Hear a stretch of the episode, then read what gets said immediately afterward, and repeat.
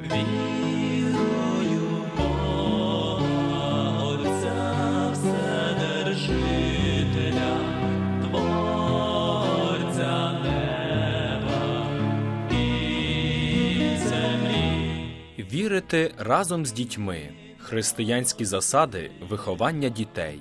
Передачу підготувала сестра служебниця Ірина. Світло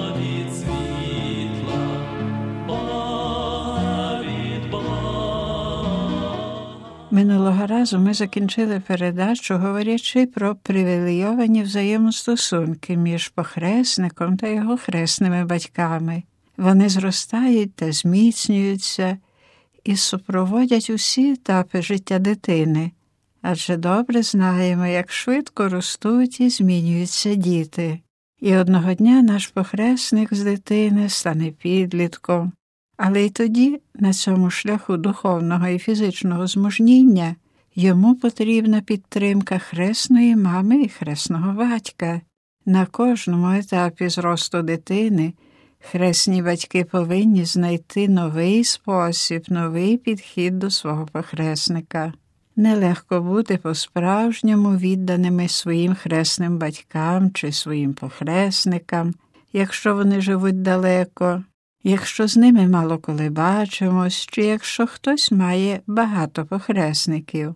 Однак успіх таких взаємостосунків полягає не настільки в частоті зустрічей, як насамперед в якісному міжособовому вимірі, хоча й долаючи обмеження чи рідкісність таких зустрічей.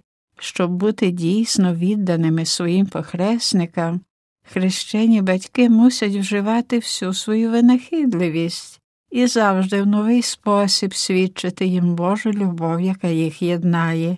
Вони свідчать, що час минає, але любов залишається, навіть якщо і хресні батьки рідко бачаться зі своїми похресниками. Любов між ними не вигасає, бо джерелом цієї любові є сам Господь Бог, а зв'язок між ними розпочався у святу хвилину хрещення. Ось як описує свої стосунки з похресницею відома католицька письменниця та історик Жанна Бурін. Однією з найбільших винагород в моєму житті, пише вона, стало навернення однієї молодої артистки. Читання моєї книжки Жіноча кімната спонукало її написати мені дуже схвильованого і потрясаючого листа. Молода жінка писала, що народилась у зовсім невіруючій сім'ї і з дитинства жила дуже далеко від віри. Згадана книжка знайшла відлуння в її серці і спонукала її зустрінутись із католицьким священником. Далі настав рік набуття релігійної освіти, який виявився вирішальним.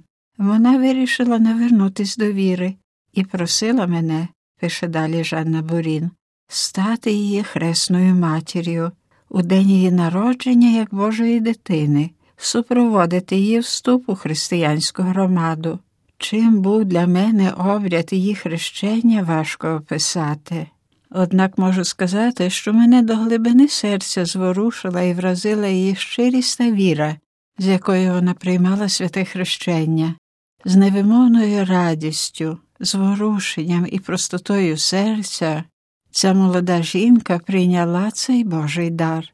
Потім Вероніка, а саме це ім'я вона взяла при хрещенні, мала двоє діточок, і я була присутньою на їхніх хрестинах. Таким чином, пише французька католицька письменниця Жанна Бурін, щоб привести одну душу з повної байдужості до гарячої віри, душу, яка довгими роками була так далеко від нього, і потім приєднали ще дві інші душі її діточки. Я добре розумію, пише Жанна Бурін, що не була нічим іншим, як тільки засобом, який використав Господь Бог. Але як не бачити в цьому знаку підбадьорення для мене і для моєї роботи, якій я посвячуюсь уже понад 30 років, досліджуючи та пишучи про часи християнського середньовіччя. Ось який досвід пережила відома французька католицька письменниця та історик Жанна Бурін.